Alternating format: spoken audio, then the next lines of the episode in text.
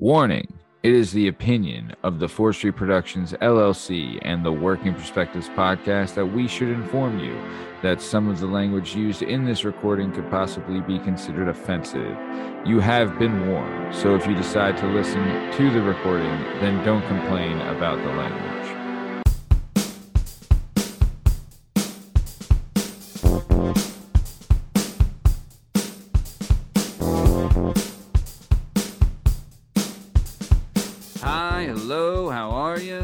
Stopping by. Today we're going to talk to some real people about some real things, living real lives, doing real stuff. This is the Working Perspectives Podcast. I'm Matt Lavelle, accompanied today by Jalen Dub, Justin Richardson, the Heartstopper, Jana Hilo, and our guest today is the one and only Chad Marks. In case you're wondering, you can find all our stuff and all our content on all podcast platforms and YouTube at Working Perspectives Podcast. Yeah, us on Instagram, Working Perspectives Podcast, and you can join us on the Twitter and the TikTok at Working P Pod. If you'd like to be a guest on the show, please email us at workperspective at gmail.com and please like and subscribe so we can keep bringing you this sweet, sweet content. J Dub, how we doing, baby? Doing good. Doing great. Love it. Janae, how are you? Doing great, doing good. Good. Well, speaking of being good and great, this is the Working Perspectives Podcast. Let's get this thing started. Let's go. It's our objective to be effective by voicing societies. Working perspective, exploring your day and how you get paid. Launching a new episode every Tuesday. Your day can transform while we inform with new episodes available on every platform. So check out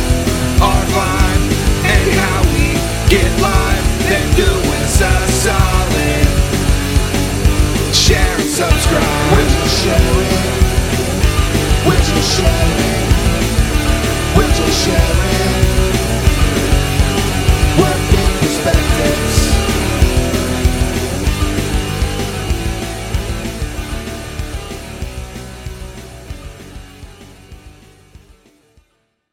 All right. On the show today, we got the man, the myth, the legend that is the one and only Chad Marks. We're going to get some background on Chad, but real quick, Chad, thank you so much for coming on. Super excited to have you. Before we get started, I would just like to ask what movie do you think is better, The Godfather Part 1 or The Godfather Part 2? Well, you're gonna probably think I'm nuts when I tell you this, but I'm not a movie guy. You know what I mean? like, you know, I had spent 18 years of my life in prison, so movies wasn't my thing. yeah. But, you know, back then, I'll tell you, I think Carlito's Way was one of my favorite all-time movies, and Classic. actually, absolutely love both of them movies, man. Yeah. Nice. All right. So then that'll be number two by default. And then uh what about Cheetos? Do you like crunchy or puff? Crunchy Cheetos, but you know what? Being in jail all them years, another Yeah. jail thing. Yeah. I used to love Cheetos, dude. When I went to prison, after two years of eating Cheetos, I Can't can't even even look at eat them one. no more. And they used to be my favorite thing, dude. Yeah. My uncle's like that. He did some time. He did like seven years, right? Nothing crazy. And then, but he like he'll never play cards with us. Like when we're playing cards, he's just like, I'm not, I'm done. You know what I mean? Like he's not about that anymore. But okay, nice. What about pancakes or waffles? Um, damn, that's a hard one. I like them Belgian waffles, bro. Dude. you and me both, pal. All Good right. one. Nice. And then chocolate or vanilla? Vanilla.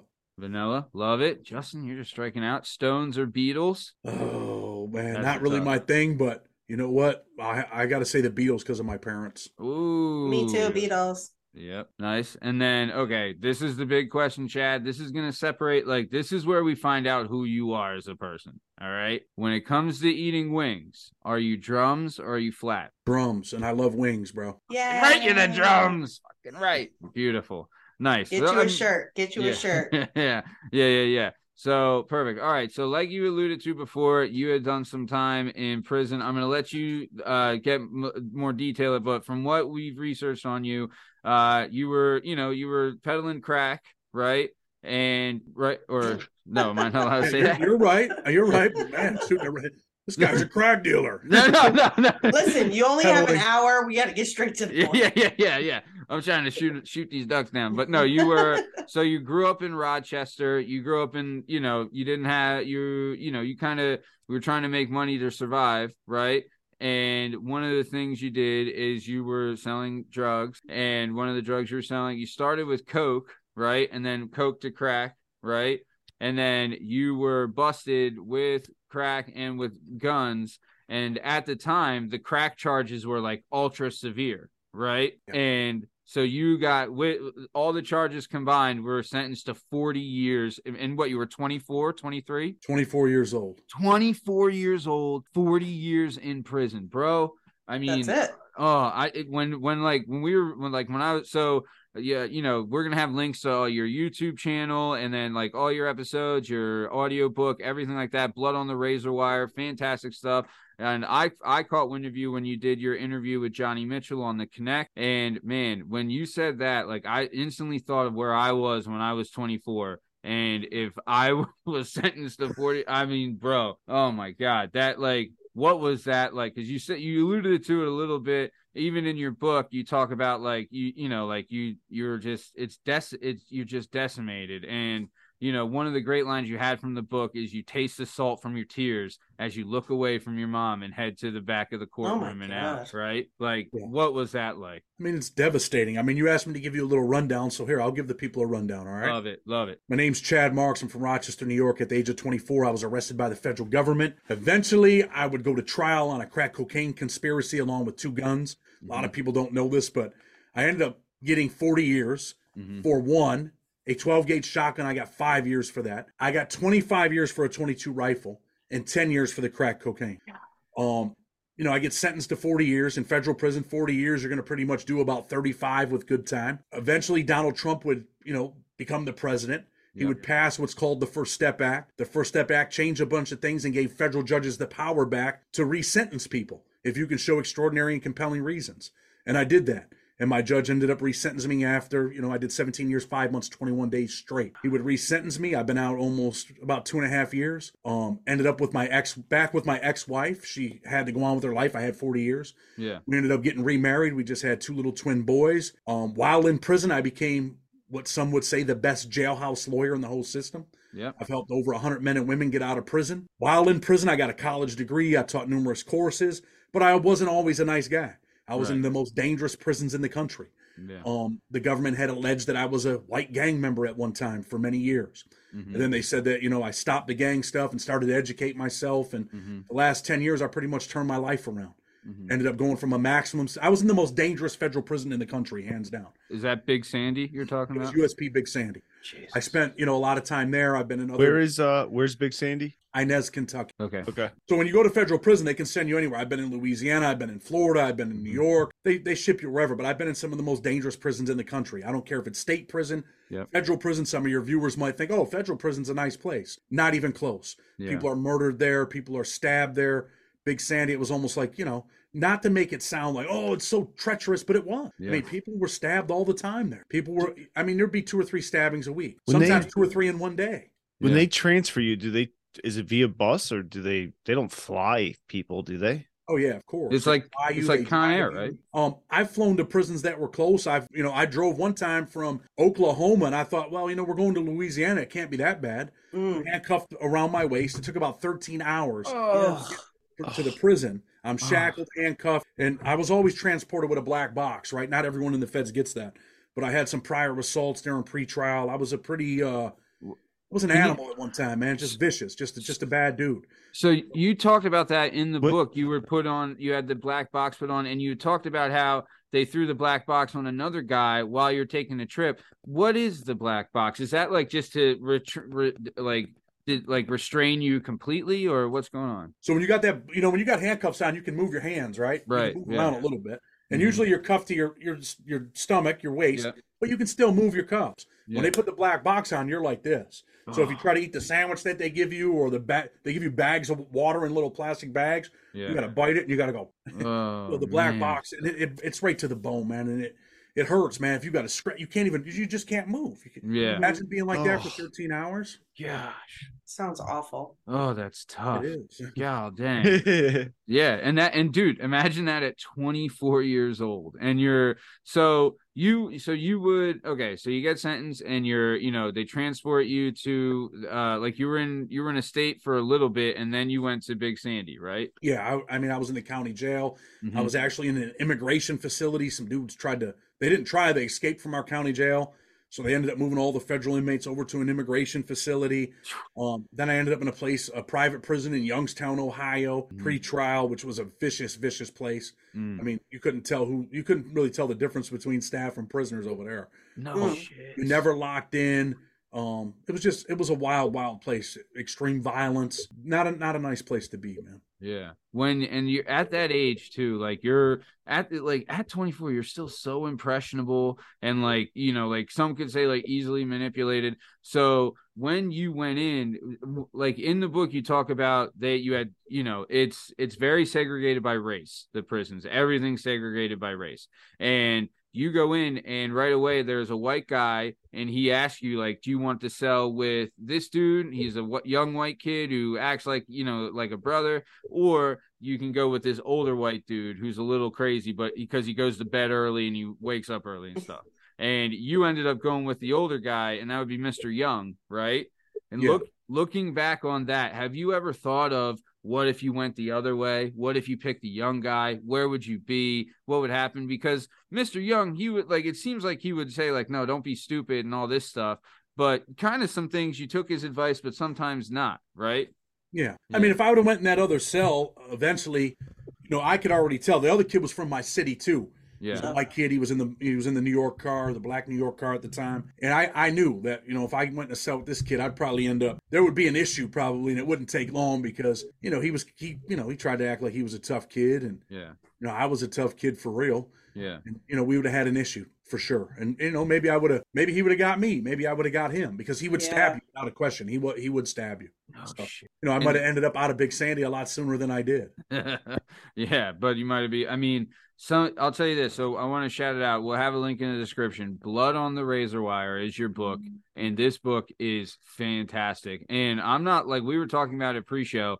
The description you have in the book, it's so good that it seems like it's fiction. You know what I mean? Like that's how good the description is and the detail. It's phenomenal. And you talk about some of the violence that occurs at Big Sandy. So you had said like even like right right away when you got there, there was a guy jumped like the, the couple days like right before and stuff. But you mentioned the word car, and car is slang for like group or gang or clique right and you in the book you talk about it you were like uh, like and people and kelly the guy kelly would tell you no gangs whatever you do no gangs right? What is the fear? Because you think like they say like okay yeah you're white all the white guys stick together but don't join a gang right? Like what is and not all the white guys did stick together but what was like the big fear or the no-no of like hey you don't join these gangs you know what i mean? Well, you know, really, man, this is how federal prison works, right? You got a lot of white supremacist gangs, not necessarily,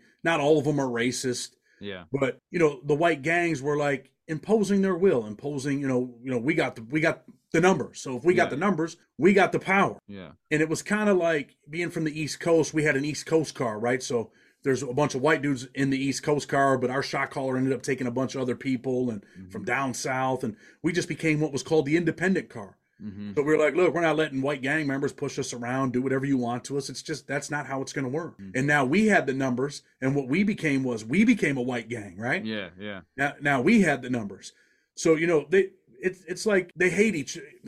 It's crazy because it's like the independents hate the white gang members. You're always you know you always want to clash with your own people when you probably shouldn't be that way. There is more strength in numbers.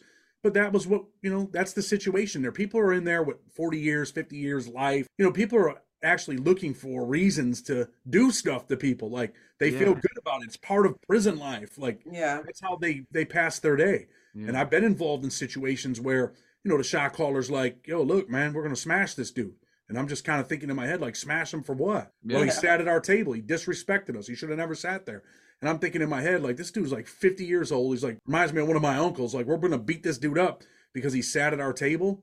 Are you serious? A table that we really don't own. yeah So, you know, people would always look for reasons in, in every race, bro. Black, Spanish, um, you know, I don't care what group you're in. People were looking for, you know, problems in there, man, and un- it's unfortunate. yeah But Yeah. you know, involving getting yourself involved in a gang, it's just, you know, it's like, hey, man, there's two sides here. You want to be a white gang member, or you want to be a white independent. but really you're a gang member, no matter what you what. you- Right. Yeah, yeah. The independents ended up being a gang. Yeah, like you're saying. And you had you would talk about it too. The one guy, your shot caller of the independents, he would eventually be giving out like Ronald Reagan speeches, getting you guys hyped up, ready to go. Right? Like by the time you get to like chapter like 11, 12, like that area, that guy is like he's he's. I mean, he was like we're taking like I guess the the white boy, dirty white boys, right? I get like.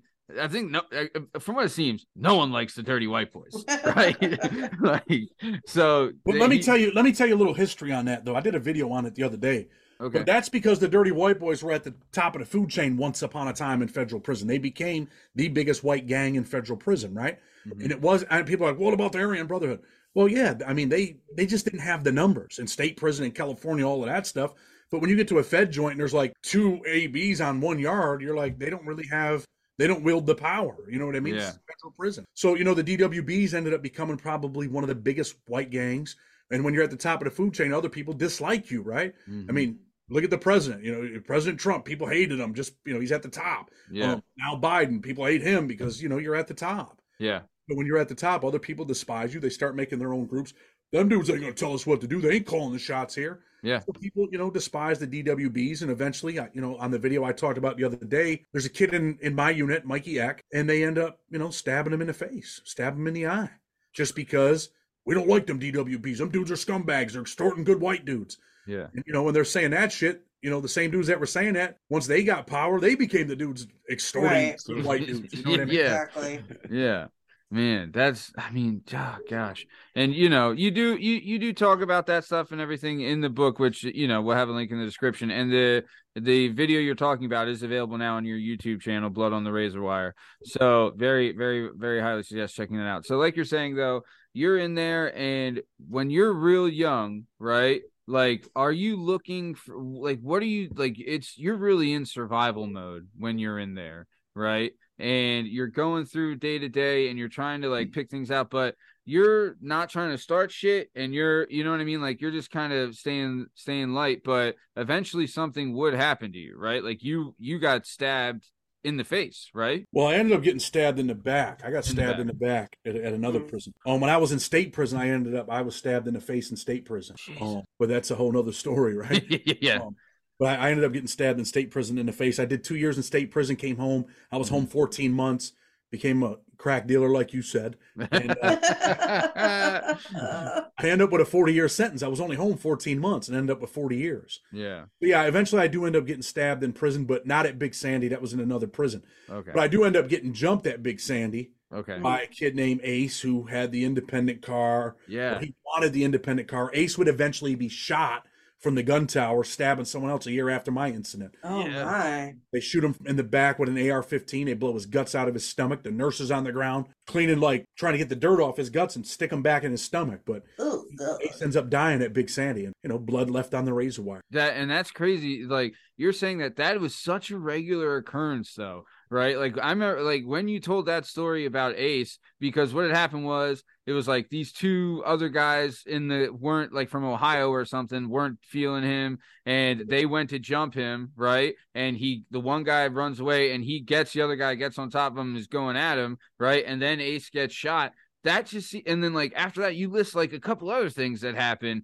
and that just seems like it was something that was so prevalent that happened all the time were there times ever where you're like all right i think everything's going to be good today or today seems like a light day or was it always like on your toes like hackles up you know Dude, every day is a dangerous day in federal prison, right? It's not camp good days, special times. yeah If you're in a maximum security federal prison, I don't Yeah. care which one you're at. If you're in Pollock in Louisiana, if you're in Beaumont in Texas, if you're in Mhm. Atwater in Mhm. California or Victorville or Big Sandy or McCreary, every day is a dangerous day. Mhm. I would be happy when they used to have fog counts, right? In the fall, it gets real foggy. You know, they come open the doors and then they'd be like, okay, lock back in. You'd be locked in till 8.39, maybe 10 o'clock in the morning. That's the only time you could really sleep in, right? Mm-hmm. Oh, And then, you know, they let you out, run breakfast, and then send you to work. But whenever there was a fog count, I was like, thank God I'm getting locked in a cell. I'm in here with Mr. Young. I'm good. Mr. Young ain't going to attack me. He's about 60 something years old. Yeah. I'm not going to attack Mr. Young.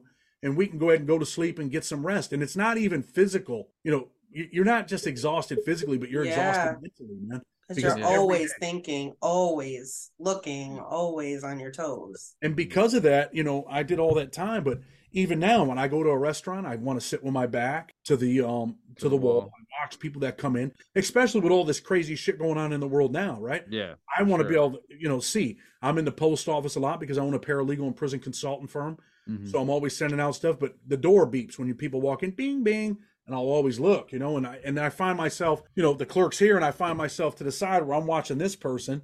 If they're a young person, usually old people, I'm like, all right, we're cool. Um, I'm always watching, man. We go to Yeah. Walmart. It's dangerous, man. yeah. Um, and I and even with my wife, I tell her, look, man, if anything ever happened, this is what you do. You you you you don't just start you go to where that shipping and receiving is. You know where in the grocery store where the dude that's doing the meat, Mhm. he's coming out of that door. There's a there's a loading dock back there, and that's where we're going. We're getting fuck out of here. You know what yeah, I mean? yeah, yeah, So, absolutely. you know, I'm mindful, but it's because of prison, man. I Mhm. watch people, I watch people's movement. You know, it just it you learn that stuff, dude. It's like natural that you learn, and you can tell when you know there was there was an incident about him about two months ago in the in the post office where this dude's in there on the phone talking about I'm about to I'm about to blow this dude's head off, and, and I'm like I'm watching this cat, and I'm thinking in the moment I'm on post supervised release, I'm on federal probation parole, right? Yeah, And I'm thinking to myself, man, should I grab this kid? Like I really thought, like I'm gonna grab this kid by the throat, you know, put him. in Yeah. this- I'm gonna do something to this cat. And I'm like, man, you know what? I'm just leaving. I'm not even checking out my mail or nothing. And if I wasn't on parole just because the way the kid was talking, I probably would have definitely. I was a little little scared. You know what I mean? So I was Yeah. gonna grab him, dude, and I didn't. But that's only because I was on parole. And then later on, you know, they know me at the post office, so I had asked the lady, "What was up with that kid the other day?" You know, hmm She's like, oh, he always comes in here starting shit. Um, he's got mental health problems, and they called the police. And I'm like, oh, okay. But you know, like I'm always just I'm always mindful, bro. You know what I But- mean? You know what's crazy too is that what you're saying there in that situation, you're tr- you're thinking of like how can I help and do the right thing, right? In that situation, and it's crazy that if you were to help and do the right thing, you could have gotten in so much more trouble, Yep. and it, it juice wouldn't have been worth the squeeze. And the Right. better thing is to you know to leave, which sucks, which sucks, right? Like doing the right thing is more dangerous than what you know than actually what would have. You know what I'm saying? Like it's yeah, because in the moment I wasn't even thinking that this dude's nuts. I don't know this cat. I never seen him before here, and I'm not. I'm I'm really thinking like this dude's got a gun on him, right? That's Yeah. what I'm really thinking in my head. yeah, And, and my natural reaction is like, yo, I'm gonna yoke this kid up. yeah. And then I, my feet got real hot. Dude, I felt my, my feet were sweating immediately. and I started to get like, you know what I mean? And I've been in them situations in prison where I'm like, you know, whenever you go on a mission in prison, and I mm-hmm. ask people this on my channel, and you know, I've been on a few missions in my life, right? It was the same feeling where my feet got hot and, and it's like I can hear everything. I'm like, it, it's just really, it's an intense feeling. And even in prison, man, when you got to go stab somebody, you're like, you know, maybe I shouldn't even talk about this on here, but in that moment, I try not to talk about my personal stories on my channel, you know, right, right, right, right. and I do have a little PTSD, man. Yeah, But I'm sure you do.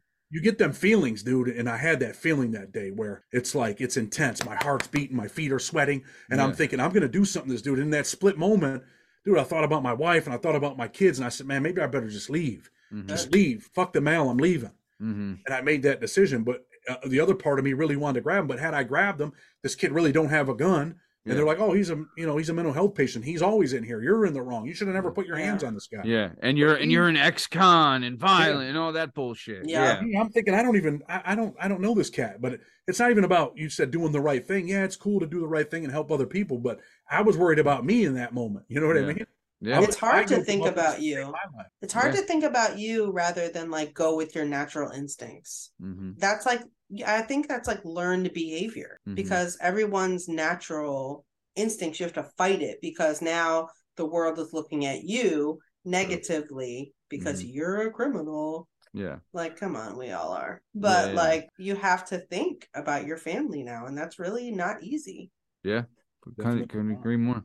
Yeah. Plus, too, you like right away, your boys are going through your mind and all. Like th- that's the shit. Like before, when you were young and reckless, you'd be like, "Oh, whatever," I- you know. But now, when you got your wife, you got your home, you got your family, and your boys, like all that shit flashes. Like, dude, that shit flashes through my mind. Like, say I got a daughter, I got a three year old daughter, right? Say I'm driving, right, and I get like something on my phone. I'm even like, "Fuck, don't look at it," because you know, like like you shouldn't be taking your eyes off the road, like just simple shit like that. But it goes through your mind because of like you know before I'd have been like, oh, what the fuck, you know, like Yeah. now, but now it's like you got people depend on you. You can't be doing that shit. Dude, that's my, you know, that was my thing, dude. I never, never in my life did I ever have to take care of anyone. I took care of myself and, you know, in prison, of course, you know, our, our group of people, you know, I would try to make the best decisions that I could make, right, in mm-hmm. prison. But I was never, never had to really be responsible except for myself. I knew I had to make sure that I ate. Now I got to make sure that my kids eat. I got to make sure that the mortgage is paid. I got to make sure that, you know, they got clothes. I got to make sure there's days when I don't want to work, but I got to bring my ass down here in the office and I got to work, bro. Mm-hmm. Because if I don't work, then they might not eat. Mm-hmm. So that's you know I'm focused on them. I love them with all my heart, man. Oh man, dude, they are literally. I love them too. Yeah, yeah. it li- literally, dude. I remember like, and I've said this before, like when me and my wife were together, and like she's pregnant, and I'm thinking, I'm like, man, there's no way I could love anything more than I love my wife. And then I have my daughter, and I'm like, who the fuck is my wife? You know what I mean? Like, you're like, I love this. Like this little baby now has replaced anything I ever thought I knew what love could be. You know, and that's I love though. I love my wife too, though. This is my wife, man. Oh, Hi, dude. wife. You're a lucky man, dude. You're very talk about out kicking your coverage. Golly. you you you and Justin got a couple Yeah, things you in and common. Justin. And the, just just like yeah, V, v would wait for me. V would wait 17 years for me. she, She absolutely probably would because she's not. perfect. yeah. No, Justin she would, Matt. Justin's uh Justin's girlfriend's been on the show. Her name's Veronica, and everyone was amazed that they actually date. and, Did like, you uh together. did So you like keep in contact throughout the years in prison or like you you got out and you were just like, "Hey, you single?" You're saying like keep in contact with your with your now wife. Okay. Oh, dude, you want to know the craziest stuff, right? Okay, so I end up with 40 years. She's got to go on with her life, right? Right. Um, Yeah, you have to. You know, you can't wait 40 years for me. No. So she went on with her life, man. She met someone and she ended up getting married and Wow. and, and the crazy thing and and you know i love her with all my heart and we had a lot of dreams together right so i come home from prison and she contacts me and i'm like Oh. hey, you know i looked i had checked out her on facebook and seen that she's Sure. part of the um neighborhood watch team and i'm thinking damn what does she work at the police department like, so so and then i just left it alone bro and eventually she contacts me. And i and dude honestly man i told her look man i love you. I'll always love you. Um but you know you got a family man. You got to go home and be with your family and just forget about me and you know go on with your life. And it, it seemed like that's what was going to happen and and it didn't. She kept coming to my house like hey i just want to talk to you you know. Yeah. It was my wife, dude. She was the love of my life, bro. And you know, it's crazy because eventually she ends up telling her then husband, like, you know, and I even talked to him and I'm like, dude, I, I don't want your wife. You know what I mean? Like, Yeah. you guys have your life. yeah. But you did I live that way. It hurt me to say that. You know what I mean? 'Cause Yeah. she was the love of my life. Mhm. And eventually, man, she says, look, you know, I felt like this was, you know, I hate to say this, but this was my real husband. And this was the life that I was supposed to have. And I'm having these feelings and I can't, I can't do this. It just, I, I feel like I, I have to go here. Wow. Dude, I pushed her away, dude, a thousand times, bro. And I know dudes are probably like, yeah, sure you did. 100%, bro. I said, look, you got a family, man. Just go home, man. Just go home. She's in my parking lot in my house at like nine at night, like, where are you? I want to talk to you. And I'm like, look, man, just go home, man. I'm in my house. Just go home. You're also like, I just got out. Like this, this could go. Yeah. You know, like I'm. Yeah, like I, I got needs. You know. But- But anyway, you know, eventually, you know, she does what she's, you know, we, we end up together. We get remarried. And like I said, we got two little twin boys. She's the love of my life, dude. I love her Dude. with all my heart. And I feel that, you know, the feeling was, you know, the same way on her part. And dude, she was with this dude for like 15 years, bro. You know what I mean? That is an absolutely incredible story. That I mean, yeah, for, yeah. I mean, for us, maybe not for him, right? But No, not for that guy, but for Right, right, right, yeah. yeah. It's like Well- Castaway. Like, remember, like in that Tom Hanks. Uh, you haven't. I don't know if you saw Castaway while you were I haven't prison. seen it. no, I know what Castaway is. Spoiler. But like, yeah, like he, yeah, yeah. He, he's lost for so long that like his wife moves on, and like rightfully so. You Yeah. know, like and you, you, can't had, blame you her. didn't you didn't hold a grudge. You were like No. telling her, like, come on, Yeah. ahead. Like, I know where I'm going. I don't expect you to No, wait. I'm not going to lie to you, bro. I was a little hurt over it, and I did hold a grudge. And honestly, Yeah. Yeah. I'm going to keep it real with you, bro. I was immature, right? Yeah. So for a long time, I was angry inside about the whole situation because I was Yeah. like, man, I was married, and I couldn't understand at that young age and with an immature mind that this girl has to go on with her life. She's a pretty girl, Yeah. good girl. She needed to go on with her life. And eventually, man, I would get over it, but I never, I, I wouldn't say I, I got over the anger, Mhm. but I never got over her, bro. As crazy as that sounds, right? Mhm. In prison, you live the same life every single day. Yeah, Yeah. you're still there. When I left, I was 24 years old when I left. When I was in prison at the age of 35, I was still playing basketball the same way I played at 24. I was still benching 350 pounds. I I still feel like I'm 24 years old, bro. You know what I mean? I feel that way. Um, That's crazy. so so for me, it's just I don't know, man. I I never honestly, dude, I never got over her. When I won my case, and the Yeah. judge granted my case, Yeah. I told my boy, man, he's been in Victorville, Atwater. I said, bro, you think she'll ever want to talk to me? Was, I had talked to him about it. He was my he was my my right hand man. He was my partner, my homeboy, right? Yeah. Look, man, and he was an old he's an older guy. He's 58 years old. I'm gonna bring him on the show. He's wise, a very wise older guy, been in prison 20 years. He he got Mhm. out now. Um, he said, Look, man. He said, I'm gonna be straight up because I'm your friend. He said, Man, you gotta go on with your life. She's Mhm. probably not gonna contact. you. Let her Mhm. live her life, man. She's got a family, you know this. Let her live her life, bro. You go Yeah. on. You're you're you know, you still look a little young, you're still, you know, and back then when I got out, I was 209 pounds. I'm 240 now. But um nice. I was I was all right, bro. You know what I mean? I, I was you know I was- working out every day, Every doing all day. your shit. Yeah. so, you know, it was like he's like, just let her go, dude. And I was like, man, you're right, bro. But she was the first thing I thought of when I won my case. Like, I'm gonna get this, I'm gonna get to talk to her. And then when I got out, I'm thinking, damn, bro, she's got a family. Leave her alone because Right. all it takes is one phone call and you're Right. you're hit. You're going back. Right. Yeah. you're harassing these people, these good people. Yeah. Yeah. Give them a chance. And I'm like, yeah, I better leave her alone, dude. And I did. I just I just let it go. And within three months of me being home, she had found out the police had called her before I got out and let her know, like, hey, this dude's getting out, man. Because they used to think I was like a crazy ass dude, right? I've always been a good hearted dude. I've done some bad shit in my life in prison. right. But that's right. prison life, man. Right. Um, did I did I do some bad shit in the street to people? It comes with the territory, right? I have Right. done some bad shit to people, and I regret it. And I don't glamorize that shit. I don't glamorize being a drug dealer.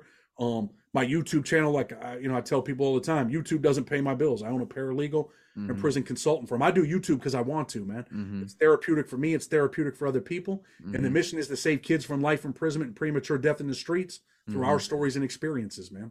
Yeah, and I I firmly believe that you do that. You do preach that message of like this ain't a glamorous life. This I did this because I had to. I had no other option, right? Like you do you do put that word out there, and that is impressive. And it's a good thing that you're doing that too. And dude, you do a great job. And like I said, link will be in the description of your YouTube channel. But we we talked a little bit about you. You know, you were cock diesel coming out coming out of the you know getting out. What was your workout routine like while you were inside? Man, I worked out by myself every single morning, right? I would go out in the morning. The first thing I would do is I would run two miles. That's just my little warm up. Where After I got done with that, like I just go- doing laps in the yard it, you like mapped it out to two miles Yeah, I mean, like let's say, like when I was in Raybrook, I think the track was three times around was a mile, right? okay That would just be my initial thing. I'd do that. Then I go over there, hit the pull up bar, the dip bar. After that, dude, I, I'm gonna bring a dude on my channel that was my workout partner, and it, our our workouts were were nuts. They were intense, right? yeah Um, after that, man, I do a bunch of burpees. I would do matrix Ugh. burpees. You know what matrix burpees are? no what are Fuck those no. Okay, so you got a you got a, a medicine ball, right? okay You throw it against the handball wall, Okay, and you're okay. probably about ten, a little further, about fifteen feet away. okay You would throw that ball on the wall, right? And it's heavy, dude. What is it like, twenty pounds? Yeah. To the wall, you go down burpee, two push up burpee. By the time you get back up, the ball's back. Ugh, back the wall. And, I hate it. um, dude, I was I worked out pretty hard. Dudes used to in, even in prison, dude. I used to eat like I like to eat. You know what I mean? yeah dudes were like, dude, if you just ate clean, bro, you'd be you'd be an animal because I did, man. I worked out like like a champ, dude. Yeah. So I would get done with the burpees, and then I would go over and hit a little bit of the weights, and then I would go in, man. But that's how I spent my mornings for many many years. Did I get out like this big dude out of a magazine? No. Did I have a little six pack? Yeah. Um. Was my cardio on 100? 100%. I would do these other things too where, you know, we get in a, we got a circle. You know, you know, like on the basketball court, the circle at the top where the Yeah. foul line's at. yeah top of the we would get on that line and that circle, and we'd be going around in a circle, moving. You're moving. You're moving. Hot feet. We call it hot feet. Hot feet. And say and, and go down. Boom. You go down. Two push up burpee. You're back up. Now you're going the other direction. But you might get up right away, right, and go down again. Boom. Up. Down again. And now you're moving. You're moving. And these were five minute rounds. And that's what we would do. Um, even running the track, we'd be running the track and say, you know what? Hey, get down. Boom. You drop down and you're doing three burpees. You're up. You're back running. Drop. You're back doing three burpees. You're running. You might run a quarter mile. Boom. You're back down. You Mhm. might run 10 more steps. Boom. You're back down. So, but dude, there's, I've been with dudes where workout, you'd be like, there was this dude that was a former Marine that was at um F- FMC Lexington. Okay. He had a, he had like some wild terrorist shit, dude. White dude, right? Yeah. Like he went across seas and like got involved with like you know those people over there. Yeah. Um, no disrespect to the Muslims, but and dude, he did some terrorist shit and he ended up getting like sixty years in prison. This dude, this dude would be out there working out for four hours straight, dude. I'm talking about come over the top of the pull-up bar, rock on his back, no hands, get back up on his feet, run, and always worked out with his boots, man. And them boots will kill your feet. I never seen a dude work out like this. We had Mhm. another dude from Connecticut named Shooter, man, and they called him Shooter because of his basketball and his hockey. Mhm. Yeah. This dude would do uh, what the hell were them bur- uh, pull-ups he did? Murphs, the dude from the Navy SEALs. Yeah. Yeah. Yeah. He had yeah. that backpack on his back. Mike Murphy, right? Yeah. Yeah. Yeah. He'd do them Murphs, and no, no disrespect to Murph, but this dude would probably blow Murph out of the water, bro. Oh, I bet. I bet. I did, I, I did a, a course with them, and I used to work out every day. I did one lap in this course, which took about forty minutes, right? One Mhm. lap. Mhm. They're doing four, and dude, uh, after the first lap, I was like, I had to lay down, bro. I laid on the, I laid on the picnic table and told him, dude, something's the matter with me. Yeah. I was like, I was really fucked up, man. And these dudes, and there's another dude, he owns a gym now in Cleveland. It's called 316, 216 Strong. Yeah. Guy named Castro, bro. I mean, rip. Like the dude, this dude was like an animal. and his workouts, dude, he used to CrossFit. He was the king of CrossFit, dude. Yeah. King of CrossFit. Do you ever miss that? Like, do you ever get the er, like now that you're out? Do you ever get the urge to like wake up and do some stuff or no? Oh, I mean, I work out now, dude. I I, I messed up, but I'm back. I go through bouts, man, getting back on track. This is my boy right here from Cali. You see this dude? Oh, Golly. shit. 25 Damn. years in prison. How old do you think that cat is? Uh, maybe fifty. I'm so confused. He's like I know, his- 65. This used to be one of my workout partners. He's got the- Yeah, he's got the body of a 40 year old and the face of a 60 year old. Yeah, he's a former former NLR Nazi lowrider, put a lot of work in, stabbed a couple people in prisons in California, but now he's a full fledged Christian. Dude, he did 25 years straight, man. I'm gonna bring him on the show. But that bless dude was a workout animal, dude. Yeah. He works out every morning out on the beach, then goes to his job, his carpenter job. I think he comes home from that and then he works out some more. Yeah. Dude, is it like when you're working out inside, is it like the thought is like I gotta, you know, stay ready, don't gotta get ready kind of thing. Like, and if you're not working out, if you're someone that isn't working out, are you considered like a mark? Like they're gonna come after you? I mean, dudes don't just be like, hey, I'm gonna do something to this dude. You know what I mean? yeah. Like yeah. there- there'll be a reason, or or it might be a, a reason like you sat at the wrong table. right. Right. You um, know, you know, there's a lot of fat dudes in there. There's a lot of dudes that are unhealthy. There's True. cars like I mean, like keeping it real, dude. There's Mexican gangs in there where it's mandatory. You better work out. Um, I've been to prisons where you know, even with us in Big Sandy, like our shot caller required you to work out. Dude. So yeah, you better you better be ready. But you want to be ready anyway because you don't want to die in there. So Yeah. you want to work out. You want to make sure you're healthy. You want to make you know. I've seen so many people get beat up. Right, tough guys get beat up because they run out of air. I'll give Yeah. you. I'll give you a little Oh. example. Yeah. I'm in that CCA in Youngstown, Ohio, right? Big fat kid, man. He's punking his celly and all this shit. His celly's a little skinny kid from Cleveland. Not really a troublemaker. In jail for probably selling, you know, a half ounce of crack in dime bags with a pistol. Yeah. Punking this kid. And, you know, I'm, I'm cool with the kid. I talked to him a little bit. It's not racially segregated there. I haven't been to federal prison yet. Yeah. I'm like, dude, man, I don't like bullies, bro. I never did. Yeah. I'm like, punch that kid in the face, man. I said, when he's sleeping, crack him with something. You know what I mean? Yeah. Sitting at the TV, watching the TV, for real, I gave him advice. Walk up and whack him. You know what I'm saying? Yeah. You can't beat him, whack him. So one day he slapped the kid in the day room. And this is a true story. And the kid was, you know, the kid was embarrassed. So the kid gets up and he's fighting with this kid. And they're fighting probably 30, 40 seconds. That's a long time in a, in a jail fight for dudes that are just off the street. Yeah. And the dude's kind of beating the little skinny kid up. And then he gets tired. What do you think happens when he gets tired? He can't breathe. And that little skinny kid, man, the skinny kid looked like an Ethiopian kid, right? he beat the, I'm telling you, man, he beat the dog breaks off this kid. And I was so happy that he beat the shit out of him. It made me Yeah. feel, but yeah, the dude ran out of gas. Next thing you know, he's on the ground. His kid's kicking him in the face, everything. Oh man. Yeah. But you Stand- know what, man? The dude slapped him in front of everybody and kept treating him like he was, you know, like, like he Didn't have a shit. choice. Didn't have a choice. That's yeah. it. Yeah. Stamina makes cowards of us all, man. That's the truth, brother. You know? That's it. Damn. So I mean, those workout regimes, like, did you ever think for your channel of putting out a workout video? I put a super burpee on my shorts. It got like 2.5 million um views. Yeah, damn. This Oh, kid did a burpee that you couldn't even. Um, he's a Sureño, right? Dude, this is the best burpee I ever seen in my life. Was it a Serenio? What's that?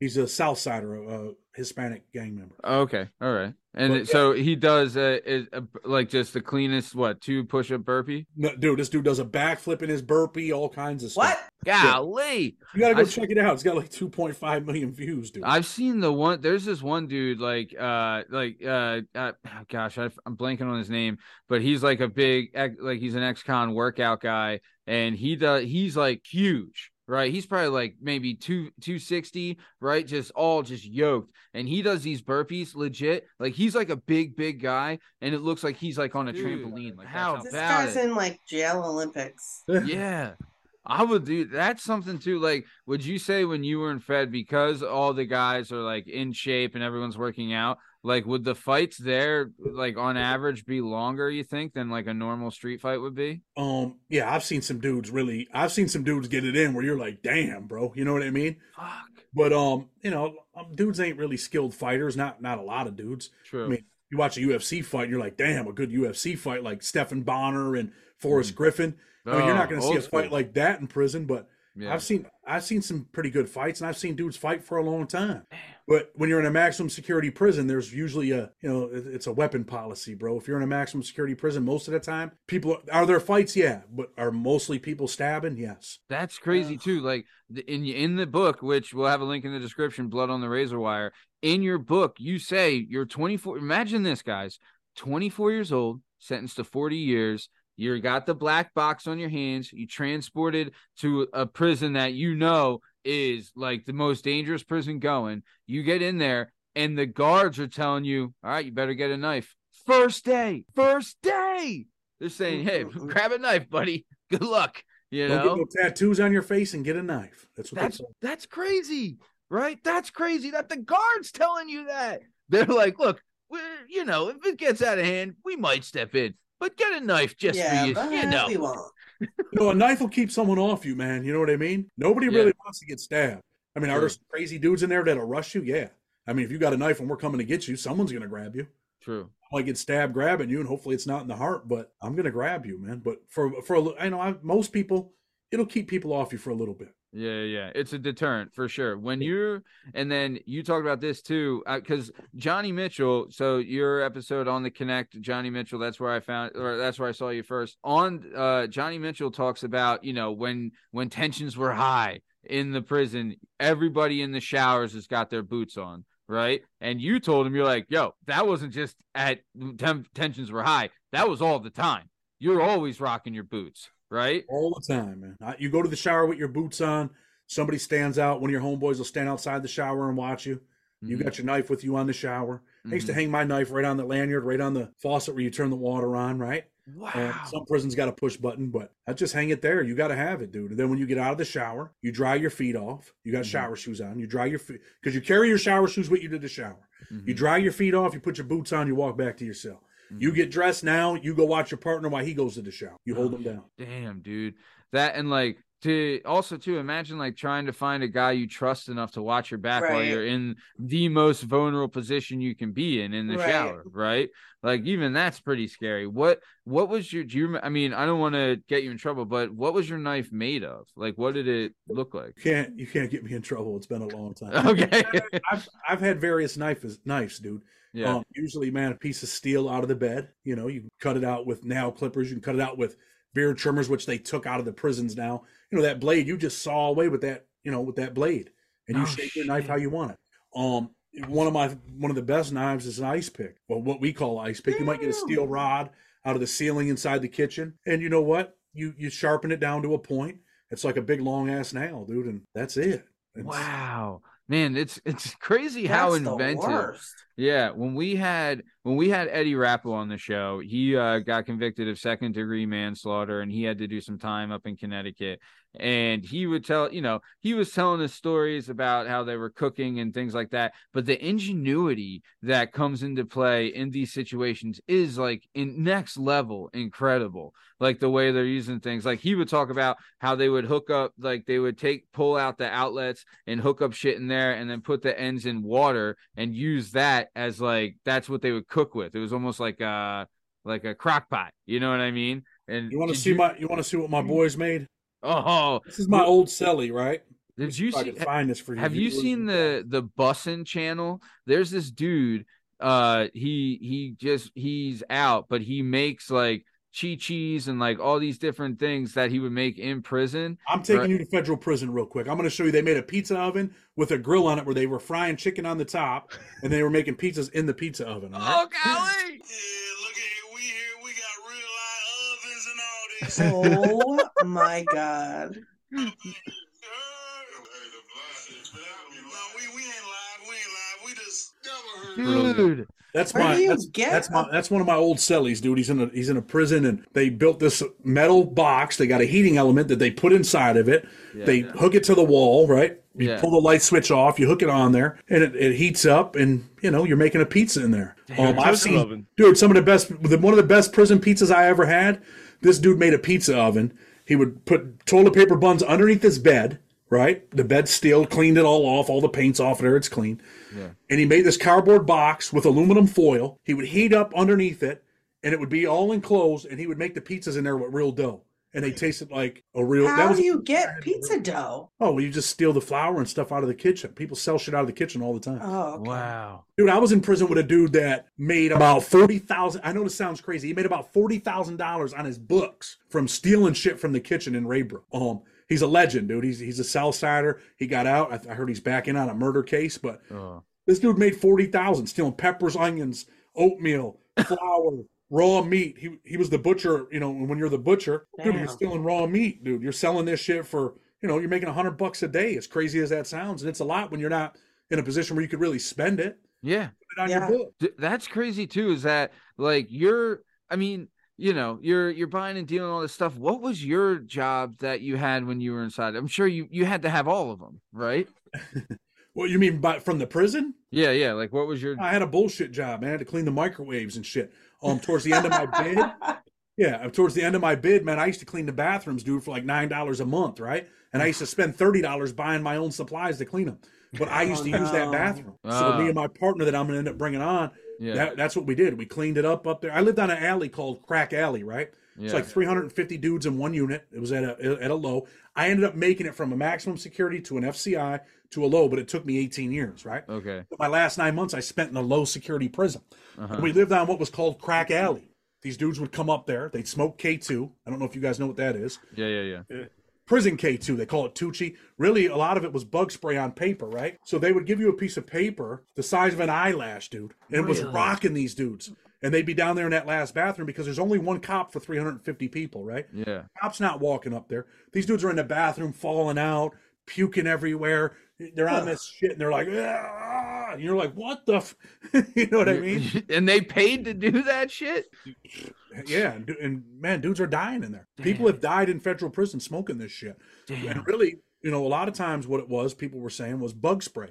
They yeah bug spray, and if you ever see a, a roach or something get hit with that spray, they're like, that's Yeah. exactly what it would do to the people. wow I mean, these dudes would sell everything they had. They wouldn't even have soap and deodorant because they were so Oh my geeked out. Gosh. crack, man. That damn crack. that's incredible wow what do you i mean besides the were you able to cook anything while you were in there or you, you were just like eating what other guys were cooking What? Of course, man. I, was a chef, bro. I uh, we had microwaves in federal prison, and then they, you know, they took them out a couple of years ago. Oh. Um, but dude, I mean, we've deep fried. We've been locked down. Where I've cooked with, you know, plastic garbage bags, putting corned beef in there, putting rice, and boil it inside the water. Where we hooked wires with with a nail clipper. I've used a nail clipper. You drop it in the water. It's hooked to the light. Water starts boiling. You put your food in these plastic bags. You drop them in the hot water. You don't. Hey, listen, man. Some rice with corned beef that's just been sitting there. It's like a prison crock pot. yeah Yeah. Um, I had a boy, man, this kid Biz, right? He's from West Virginia. If he's watching, man, shout out to Biz. This dude was a cook, bro. That was his hustle. He used to fry chicken, dude. He used to fry Snicker bars. Um, dude, he'd fry burritos with roast beef and cheese in them. Whoa. oh Dude, they used to make these chimichangas, bro. Dude, they dude, they make good food in there. You know what Yeah. I'm saying? yeah Don't think for a minute that they don't because yeah you know we eat good. And you know, I had a little money, bro. I, I was you know jailhouse lawyer. yeah So I made good money in prison, and I had a connection that worked in the staff kitchen when I was in Raybrook. Mhm. And dude, I I've ate shit from like the store, lunch meat that they went and bought. Like dudes would steal it. I mean, we ate good, bro. I, I ate chicken that you would be like, holy shit. You'd be like, damn, how'd they get this in here? What uh so you're in there, right? Like and you said it was like the last 10 years of your sentence is kind of where you were going to got you got your degree and you were spending more time learning and going and like and like studying and things like that. Was there a moment in time that you're like, I'm fucking I need to turn this around. I need to hit the books. Like what what happened that you're just like, yo, fuck this. I'm I'm doing this now. From the start, I was on the law stuff, right? Because I felt mm-hmm. like, man, ain't no one gonna fight for my life like I am. True. So I got into the law books immediately. As soon as I was arrested, bro, like I'm reading this shit. I'm, you know, I'm semi-intelligent kid, right? Yeah, yeah. I'm reading this shit and I'm fighting for my life. And eventually, I end up in a in a prison where we're locked down. We're in Coleman, USP Coleman in Florida. Okay. And this kid's like, "Yo, bro, I know you're always in the law library. We're locked down." He sends me a kite. Can you help me because my jailhouse lawyer is in another unit and I got to write this reply. And I've been in here twenty something years. Yeah. I'm like, dude, I don't really know, bro. I'm not, you know, messing with other people's legal work. You know, I'm not confident in helping other people. I'm confident in helping myself. Yeah. Eventually, he convinces me to do it, and I do it for like thirty dollars in like hygiene products, right? Yeah. I got the shit and I win. So as soon as I win that, we come Oh shit. down, and there's another dude that he's down there for you know uh reverse sting robbery shit, right? They're pulling people out of cars, carjacking them in Florida. I do his post conviction mode. Okay. I win that. So now everybody's talking about me. There's another kid there that I'm really close with. I'm working on his case now again. Um, Adaris Mazio Black. He ended up with a life sentence, man. It was a cartel case. A couple people are killed in the case. He had a, he went to Mexico, had a face transplant. Um, so Whoa. had his fingerprints taken off. Wild, wild case. He jumps out of the uh, out of the van. He kicks the. He tells him, "Look, if you guys take me to this allegedly, if you guys take me to this storage shed, you know, there's a couple million dollars there. I'll give it to you, man. Just let me go. Just let me go." And they're like, "Dude, we can't, we can't do that." He kicks the window out on the highway, 65 miles an hour, and jumps out. He gets he gets fucked up pretty bad Yeah, I Uh, he- bet. dude from Detroit. So I ended up working on his case, and you know that just brought other people in. You know, Yeah. well, you know that's that's what I did, man. And and And I started to turn my life around around that time. And then Mhm. when I made it to an FCI, I was in USP Lee, and this black dude, he comes up to me. He, he becomes one of he's one of my best uh, friends. r- what state is USP Lee in? it's in Virginia. Okay. I'm, okay. in, I'm in a maximum security prison in Virginia. Mhm. And this dude's like, "Yo, man, I see you out here on the yard, man. You're hustling. You got a little influence." He's like, "What you gonna do when they change the law, man? They bring back parole. You gonna go down there and tell them you got caught with a knife, that you've been selling heroin in prison, that you know you've been the shot caller? Is that what you're gonna tell them? Because if so, you're not gonna get out."